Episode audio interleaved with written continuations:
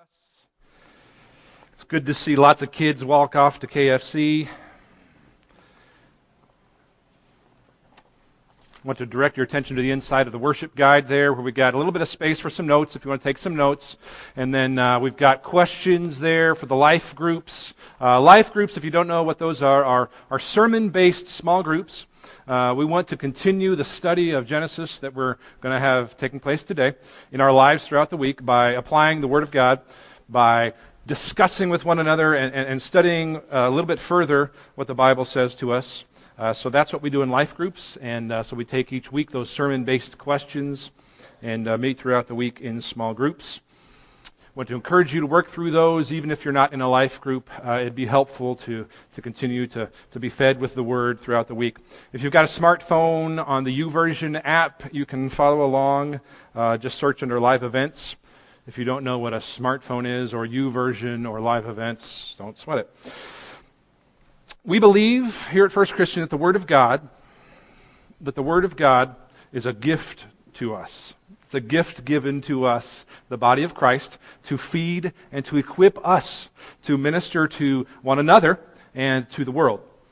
So if you've got a Bible with you, I want you to make sure you're ready for us in just a second. We're going to start off in Genesis, the first chapter. Uh, then we'll jump from there to Genesis 37. So you can start off uh, with Genesis 1:28. Uh, we're going to start off there in just a couple seconds. Want to have a little uh, sermonette before the sermon. Uh, so this is the pre-sermon sermon. You get two for one today.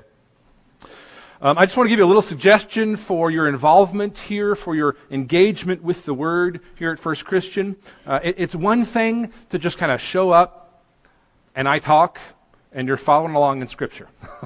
That's good. That's helpful. Uh, but I want to say it's base level. I want to say that it's base level because your engagement with the Word throughout the week is going to have to continue if the Word of God here is going to be fruitful in your life. I, by myself, am not that good. Uh, the Holy Spirit needs to take what we're talking about and what it shows you in the Word throughout the week to feed you. So I want to encourage you to sort of prepare by reading the passage ahead of time for Sunday morning.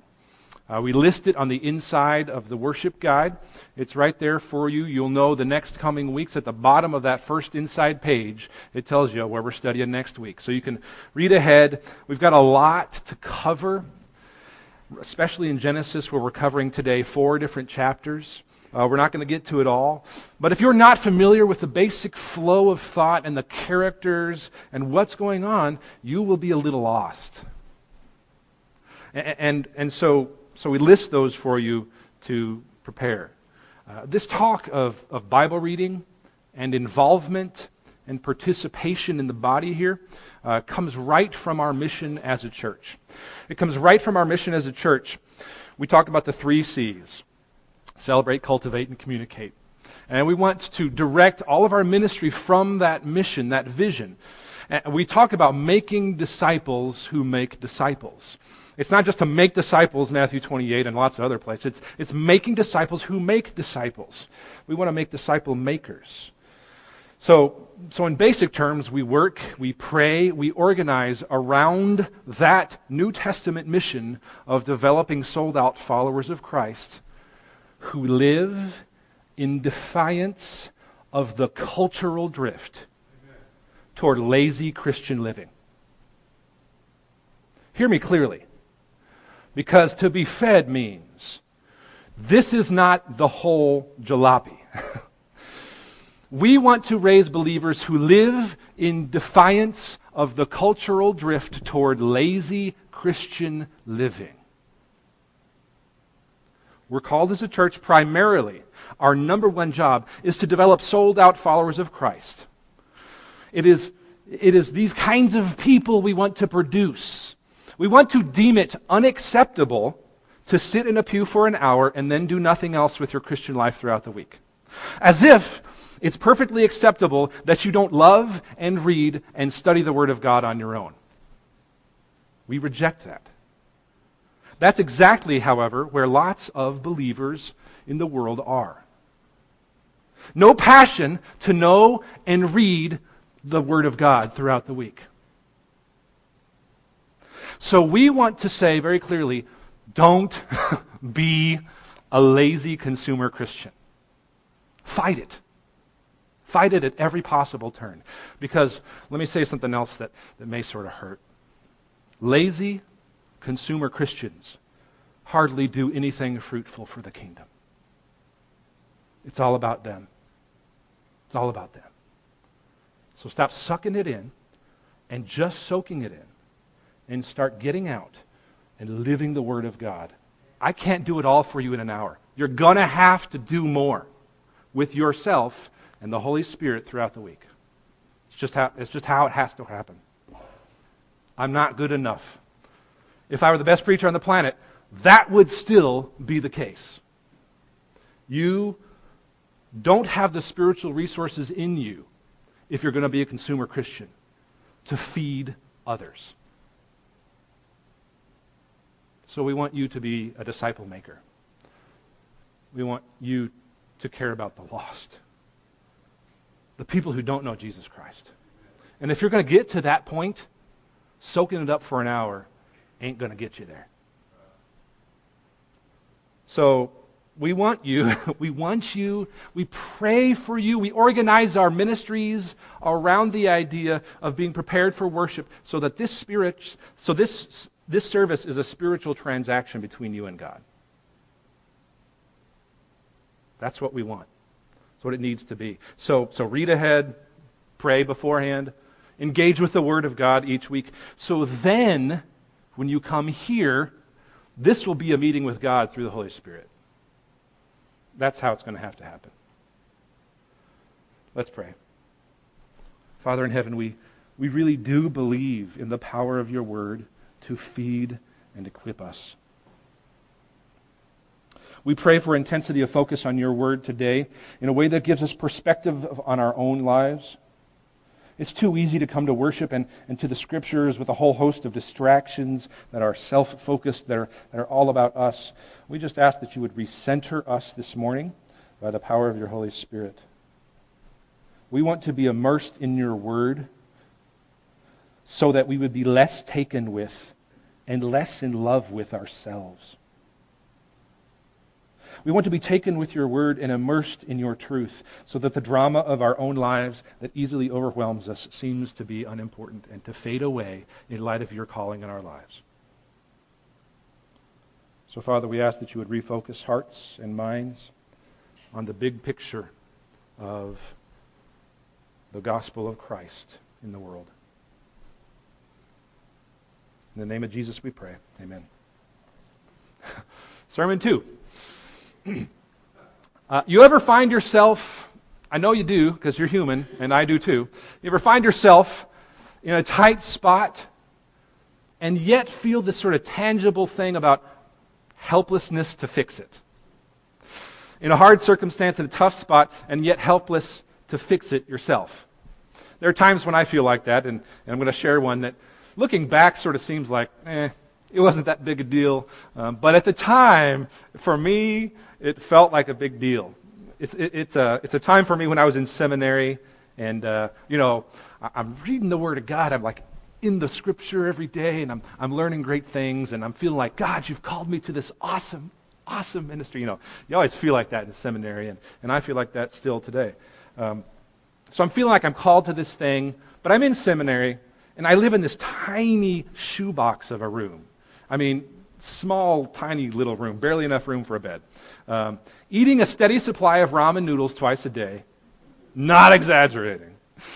I had, actually, I bought them by the case. I really did. I went to uh, the local grocery store and bought them by the case. Um, tiny shoebox of a room, eating a steady diet of ramen noodles, accruing about $12,000 in loans per semester, and uh, all, all at the same time trying to woo a girl who lives about an hour south of me in, uh, in Chicago, um, who is here today. Um, I'm just clearing up that it wasn't some other girl, you know.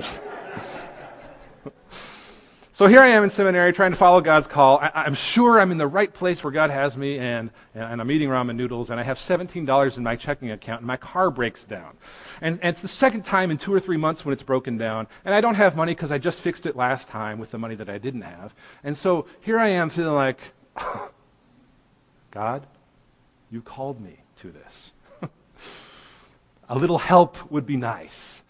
My car working, just a minimum of my car working, Lord. That, that's kind of how I felt at the time. I was in this tough spot, helpless to fix it. Trying to live out the call, but in a t- tough spot with no way out. In times like that, where we've all been, you sort of wonder where God is in the middle of those circumstances. You sort of wonder, God, I'm living like you've called me, and where are you in this? Where's, where are the answers you promised? Where's, where's this blessed calling that you've given on my life? We've all experienced this. Surely you've had times where you're trying to do the right thing, doing what God, God's called you to do, best you understand it. And yet the circumstances of your life make you wonder if God is really in it with you. Maybe you've been the, the faithful one and your, your spouse left you high and dry with kids to parent and, and no help, no, no resources. Maybe you've been that. Maybe you're in school, you're trying to live a godly witness around your friends, but you feel like you're the only one who seems to give a hoot about the glory of God. Maybe you're without a job, but you're with a mortgage. Maybe you've had long term sickness or pain, but no answers, no prognosis, no fix. Maybe you've been hoping and trying for a child for years and, and no child. You, you begin to feel lost, sort of forgotten in those kinds of circumstances. Maybe you've lost a loved one, experienced great tragedy. I know many of you have experienced personal abuse. And when you're in those sorts of circumstances, you feel as if you've been forgotten you feel like you're on an island. Like you can know intellectually, I'm not the only one who's done this, but, but emotionally, all of us feel isolated, alone, disconnected, forgotten. The human condition is like that. It's one where we all eventually, somewhere along the line, experience that kind of suffering and tragedy that makes you wonder where is God in all of this? Which raises this question what do you do when you know God's called you to something and you also know you don't have the resources to make it happen? What do you do when you know these two things? Number one, God's called you to something, and number two, you also know you don't have the resources to make it happen. That's exactly the situation in which Joseph finds himself in Genesis 37 to 40. He's called to something big, but he finds himself time after time in these tight spots with no fix in sight. He knew God had called him to something as big as living for his glory. He'd heard his father Jacob tell him over and over and over of God's promise to use their family to bless the world. Genesis 12 and all over the place in Genesis. Joseph knew that he was a part of this covenant promise that the Lord was supposed to use to bless the nations. He knows he's called to the family business of being fruitful and of multiplying the glory of God. He knows it because he's been told it. By the way, as an aside, parents, do you talk like that to your kids? Do you, do you pray like that with and for your kids? Lord, we know you've promised in your word that your blessing will be upon this child that you've given to us, and that our family, as a Wakefield, you've called us by your power to do great things for the kingdom. Do you pray like that for your kids, over them, with them, out loud? Do they hear you give kingdom vision for their lives? Because Jacob did for Joseph. And Joseph needed that when he was in tight spot after tight spot after tight spot. Cast a vision for your kids' lives. So back to Joseph. He's called to the family business of Genesis 1:28. I want you to turn there for just a second. Genesis 1:28 is a verse that should be emblazoned forever on your minds, especially if you've been with us for the last 8 months. It's, it's where this vision of the kingdom and God's purposes for the world begins as far as it concerns Adam and Eve. In fact, this is the first time, if you're a circler in your Bible, this is the first time God actually speaks to a human being. It's the first time he speaks to a man or a woman in the scriptures. And it's, so he's saying, first things first, make sure you hear this. He says, Be fruitful and multiply, and fill the earth and subdue it. Be fruitful and multiply and, and, and fill the earth and subdue it. Now, because Jacob had spoken that kind of vision into Joseph's life, he knows that he's called to Genesis 1:28 kind of, a kind of living to that purpose. We know he's about the family business of being fruitful and multiplying. And we'll see that because of that knowledge, because of that familiarity with the purpose of his life, he responds in situations like we find him today with faithfulness. Joseph hardly has much to say in those hard times, but Scripture records it as, as silent faithfulness. But there's a point we need to see before we jump in. When he's in those places, as we'll see, when he's at the bottom of a well, when he's in a prison, when he's in a circumstance where he knows he is helpless to fix it, that's when he knows he is entirely at the mercy of God to accomplish what God's called him to. Don't forget that. It's important. It's where we're headed. He knows at that point that he has finally come to the place where it's God who's got to accomplish what he's called him to. I mean, his brothers are going to leave him naked to die without food or water at the bottom of a well. He's going to find himself unjustly put in prison for doing the right thing.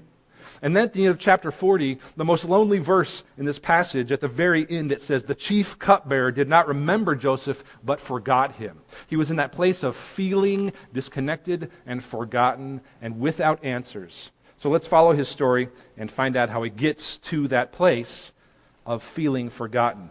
Genesis 37, we'll pick it up in verse 2 in Genesis 37. It says this Joseph, being 17 years old, was pasturing the flock with his brothers. So far, so good. A nice young boy just watching the sheep. He was a boy with the sons of Bilhah and Zilpah, his father's wives. Now, that, that little phrase seems sort of insignificant, but Scripture puts it in there for, for a purpose. It's telling us just a smidge of a problem starting up here. He's, he's introducing, Scripture is introducing just a hint of a problem. It's making a distinction between Joseph who was born from Rachel, Jacob's favorite wife, and the sons of Bilhah and Zilpah, whom even Jacob himself considered his, his partial wives, his, his sort of half breed sons. I'm not making this up. It's in Scripture before it. We're not going to cover it, but you can read back from before. There's sibling rivalry going on. There's favoritism within the family going on. And so, even though Jacob, in one on the one hand, is really good at saying, here's what your purpose is, here's what, here's what you're called to, we'll, we'll see in just a second here, he plays favorites with his own family.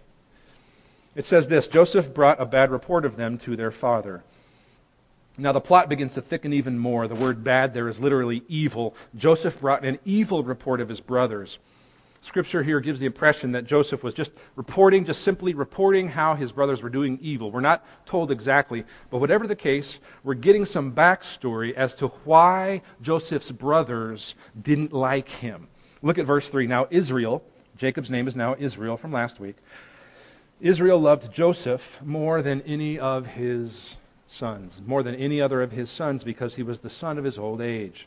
And he made him a robe of many colors. This is not good. This is not good. Can you, can you imagine loving one of your children more than the others? In fact, can you imagine loving one of your children more than the others in a way that means you, you give them a special coat? so that they can parade around in front of the other brothers and say, How cool am I and how dumb are you? Uh, he's got a long sleeve coat might have been multicolored. We don't know. Uh, the best we know is that it was at least probably long sleeved. It might have had lots of other colors. Uh, but Scripture is beginning to bring out that favoritism uh, concept here. And it's beginning to sort of paint an ugly picture, an ugly scene. It's going to get worse here. Look at verse 4. When his brothers saw that their father loved him more than all his brothers, they hated him. It's the first time we see that. We'll see it three times. They hated him and could not speak peacefully to him. They couldn't even just like maintain normalcy with him. You ever get there with somebody? To the place where you, you, you sort of loathe them in a way that you can't even just speak peacefully with him or her? It's like kind of a, a Hatfield McCoy place. It's not a good place to be. But that's where the brothers were with Joseph. In four verses, we go from nice young 17 year old man pasturing the flock to, or, or boy pasturing the flock, to intense rivalry between the brothers. It gets worse. Verse 5. Joseph had a dream. And when he told it to his brothers, they hated him even more. That's the second time. Their hatred just kept growing. Verse 6 He said to them, Hear this dream that I have dreamed. There means to, means to communicate the idea that, that he couldn't hold it in. He was so excited to tell them, and he couldn't even hold in what he was about to say. Hey guys, check out this dream I had. Behold, we were binding sheaves in the field, binding bundles of grain. And behold, my sheaf arose and stood upright. And behold, your sheaves gathered around it and bowed down to my sheaf. His brothers said to him, Are you indeed to reign over us? I think that's a, a kind translation, perhaps. Or are you indeed to rule over us? So they hated him even more for his dreams and his words. Three times you've heard about their hatred, and it's growing. They hated him even more, even more. So Scripture is obviously setting us up here for something bad that's going to happen to Joseph. Verse 9 Then he dreamed another dream and told it to his brothers and said, Behold, I have dreamed yet another dream. You think he would realize that they're not exactly enthused to hear. Uh, just be quiet, Joseph. Behold, the sun, the moon, and eleven stars were bowing down to me. But when he told it to his father and to his brothers, his father rebuked him and said to him, Shall I and your mother and your brothers indeed come to bow ourselves to the ground before you? In other words, the sun and the moon were, were Jacob and his wife, probably Leah at this time, not Rachel, since Rachel's already dead in chapter 35. So, so Jacob saw the sun and the moon to be he and his wife and the uh, 11 stars, his whole family bowing down. Obviously, these dreams emphasize the idea that Joseph will one day exercise authority over his family which they didn't exactly take kindly to, of course. And it's why his brothers ended up calling him the dreamer. They called him the dreamer. Here comes the dreamer. You know, I, I bet they called him other things too, but um, they, they didn't exactly like him because the sibling rivalry, the favoritism was sort of rearing its ugly head. So, so verse 11, the result of all this, of course, is his brothers were jealous of him. But his father kept the saying in mind. They had already decided about Joseph, of course. and Jacob and I think I would have done the same thing. Chides Joseph at the time and says, Listen, dude, just, just chill out. Okay, we got you. You're better than us. Um, but he, he, he remembers it. He knows better than to entirely dismiss Joseph's dream. So, this, this whole section at the beginning is setting up the whole scene for what follows almost all the way through chapter 50. Uh, this, this main section here in Genesis is here from 37 almost all the way through chapter 50. I got a great couple more weeks here in Genesis. I'm really excited about the next two weeks as well as this week, uh, where we're headed here. This is setting up the scene for how it's going to continue to spiral downward for Joseph. So let's look at briefly at how that happens here in the next few chapters. In verses 12 through 22, in 37 here, uh, I'm sorry, Jacob sends Joseph to check out on the brothers who are off taking care of the flock. Uh, they're probably taking care of the flock so that they could sell it. They're, they're moving far away. And, and this isn't something where he, he just like went out to the field by their house. They're, they're going way out, as many as 60 miles up. I think we have a map for you here. 60 miles up to, to trade the flock.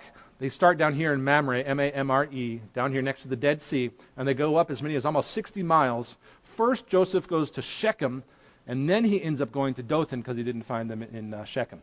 And that other line that comes across the Jordan, the solid red line, comes across the Jordan and then down through into Egypt. That's a normal trading route where Ishmaelite and foreign traders would come through. So that, those are the people who end up getting Joseph here in, in just a couple minutes here. And uh, that's probably where he went. So he goes to bring them supplies, uh, probably brings them food. So um, this this continues to transpire until, um, until verses 19 to 20, where they say, like we talked about before, Here comes this dreamer. They see him coming, and he says, and they say to him, Here comes this dreamer. Come now, let us kill him and throw him into one of the pits. Verse 20. So they've, they've plotted and schemed, and, and then they do that Verse 23, it says this. We'll pick up there. 23. When Joseph came to his brothers, they stripped him of his robe, the robe of many colors that he wore, and they took him and threw him into a pit. The pit was empty, there was no water in it. Here's one of those moments. Here's one of those key moments where you, are looking up at God and you're saying, Hello, Lord. trying to do what you called me to. but here I am stuck. There is no fix. I cannot get out of a deep hole. I have no water. They've taken my clothes. I'm going to die. How exactly do you plan to bless the world through me?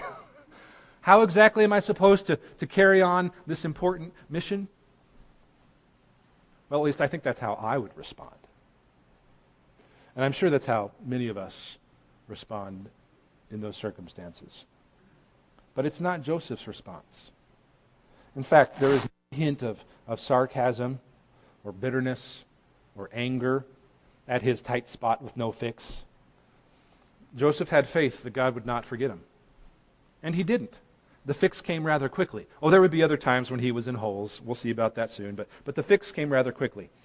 Because even though a couple of his brothers got the bright idea to, to, to go back and to get him out so they could sell him, it was too late. The Ishmaelite traders had come by and sold him for 20 shekels of silver. Uh, 20 shekels of silver is, is not that great, by the way. Uh, the going rate was at least 15 to 30 at the time. So, so it's another, you know, another sign of sort of Joseph's pathetic circumstances here. Here I am, supposed to be a part of the blessing for the whole world, and I'm sold for 20 shekels of silver. So these traders take him to Egypt. They take him on down on their way. And Joseph ends up in the house of Potiphar. Potiphar is the captain of the guard for the Pharaoh. He's one of the big wigs in the whole land. And so things are beginning to look up because at least he's alive and he's got a job and he knows that God's got a plan. There's no sign of how it's going to play out yet, of course, uh, but we see no hint in Joseph that he is pitying himself or that he is angry or that he is bitter. No hint. So we pick up his story in chapter 39, verse 2. 39, verse 2. Here's the turning point in the story. And we know it's the turning point because of the beginning of verse 2. If you're an underliner or a circler or a notes taker, you want to write down this phrase. This is the key turning, part, turning, turning point in the story. The Lord was with Joseph. Four times we'll see this phrase. Variations of it a couple other times, but four times we'll see the Lord was with him.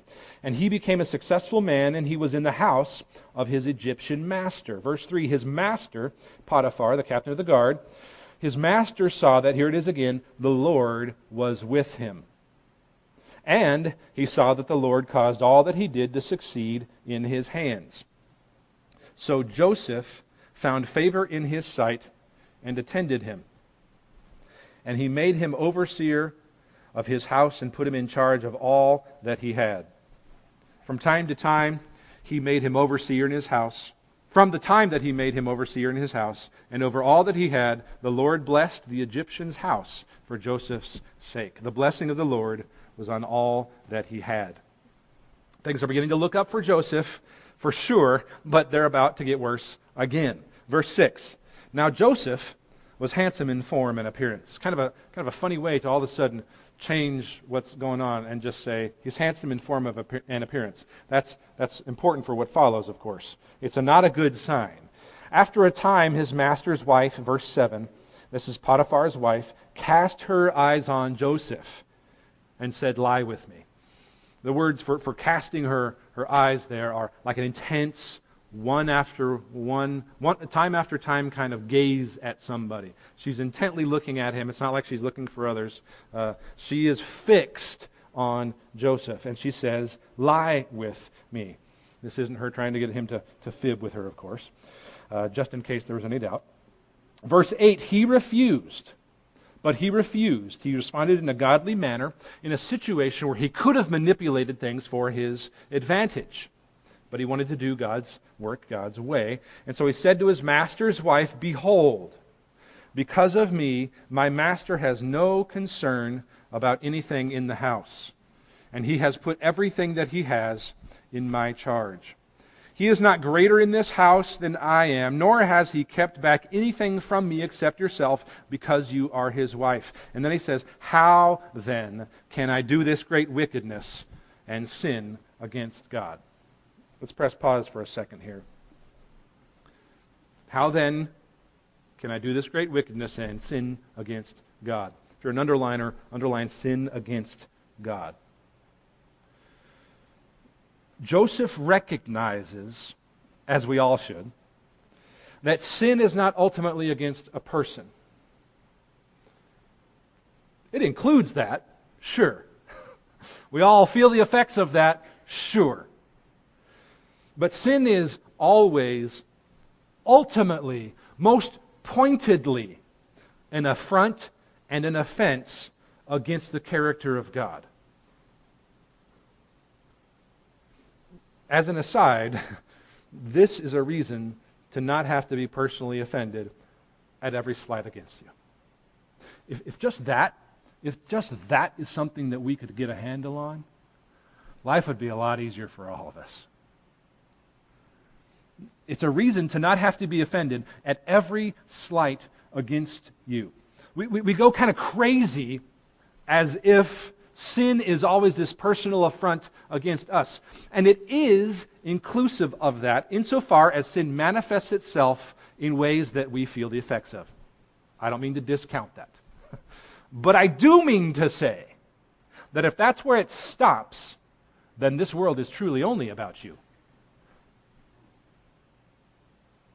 The mature believer in Christ grieves because the glory and the goodness of God is obscured through sin. In other words, ask yourself this question Do I grieve at sin because it offends God? Or do I grieve at sin because it offends me? Joseph understood clearly. Of course, it would hurt him and hurt others and hurt his witness. But it's a personal affront against God. Do I grieve at sin because it offends me or because it offends God? A lot of people are in the category of it offends me, and that's what I care about. Aside over. Moving on. She keeps after him. Potiphar's wife keeps after him day after day after day. And, and, and, one day, when he tried to escape her grasp, she grabbed his coat, took it to Potiphar, his, her husband, and made it look like Joseph was coming after her. And so we pick up in 39, uh, verse, uh, I'm sorry, verse 19 of chapter 39. Verse 19, chapter 39 says this As soon as his master, that's Potiphar, as soon as Potiphar heard the words that his wife spoke to him, this is the way your servant treated me, his anger was kindled. And Joseph's master took him and put him into the prison, the place where the king's prisoners were confined, and he was there in prison. Uh, by the way, this is probably a relatively small punishment because when, when the master of the house's wife says something, and he has reign over most of the kingdom except for Pharaoh himself, she says something, and it could easily be something that he was killed for. This would normally be the kind of thing that uh, would have easily resulted in Joseph's death. But again, the, the, the, the, witness he had lived in front of Potiphar and God looking after uh, Joseph meant that he was spared his, uh, his life. So, verse 21. Here it is again, the key to the passage. Underline it if you want. The Lord was with Joseph. But, in contrast to the circumstances, the Lord was with Joseph, and he showed him steadfast love and gave him favor in the sight of the keeper of the prison. And, again, Joseph rises to the top and the keeper of the prison put Joseph in charge of all the prisoners who were in the prison. Whatever was done there, he was the one who did it. The keeper of the prison paid no attention to anything that was in Joseph's charge because, here it is again, the Lord was with him. Whatever he did, the Lord made it succeed.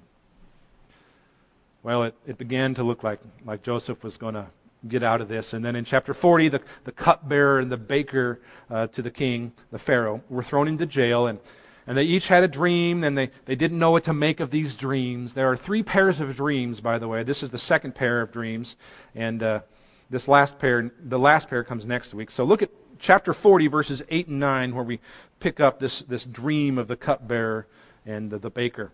Verse 8 They say to him, They said to him, We have had dreams, and there is no one to interpret them. And Joseph said, giving credit where it's due, Do not interpretations belong to God? Please tell them to me.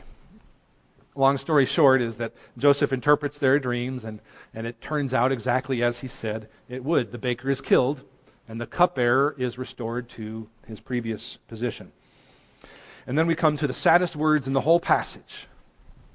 And they describe the state of affairs for Joseph at this point. Keep in mind that in verse 14, Joseph had, had already asked the cupbearer to remember him when he got back to Pharaoh. Yet, verse 23, look at 23 there. Yet the chief cupbearer did not remember Joseph, but forgot him. The cupbearer forgot Joseph. Another time, another place where Joseph feels like that sitting on the side of a road with a car that I can't fix because I have $17 and I don't have a cell phone because they weren't invented yet. Those places in your life where you feel helpless for a fix. In a tough spot like that, we are so easily tempted to cry out, Foul. What's wrong? Have you forgotten me, God? Joseph, of course, would have been tempted to to cry out, What's up with this, Lord? I'm going to need a little help here because I can't get myself out of this one. Perhaps he felt that way, but Scripture doesn't report it like that. Scripture simply records Joseph's silent faithfulness. And it records four times the Lord was with him, the Lord was with him, the Lord was with him, the Lord was with him. At the beginning, we asked the question What do you know? I mean, I'm sorry, what do you do when you know God's called you to something and you don't have the resources to make it happen? What do you do when you know you're called to something and you don't have the resources to make it happen? Friends, that is exactly when you know you're following God and not yourself. And if you don't come to that place, faith in self ain't going to get you out of your hole. When you're called to something and you know you don't have the resources to make it happen, that's what the kingdom of God looks like. That's what the Christian life is like. And that is when the fact that the Lord is with you can actually matter.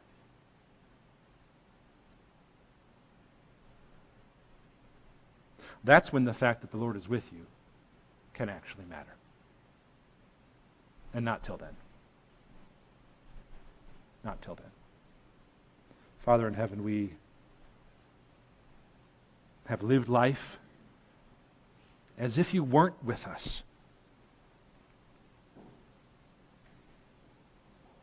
As if, as if the direction of our lives was dependent upon us. And we know it is insofar as you've called us to something to which we want to live our lives. But Father, we have we've loved idols of self. We've gone after pathetic goals. We've lived like you weren't there. And so, Father, we just ask for you to, to open our eyes and hearts to the truth that you are always there when, when we need you. But you're always there, always there to provide for us what we truly need. And so, Father, open our eyes to those true needs. Open our hearts so that we would realize that you alone fix our real problems. Help us to continue this week to engage with the Word so that the lessons of the life of Joseph can be lived out by us. Give us, Father, silent faithfulness that doesn't feel the need to respond in anger or sarcasm or bitterness. Father, you've got our lives in, in your hands, and so we ask for continued faithfulness toward living lives that are about your purposes and your goals. That we would love, love living for the sake of your glory more than anything else. Amen.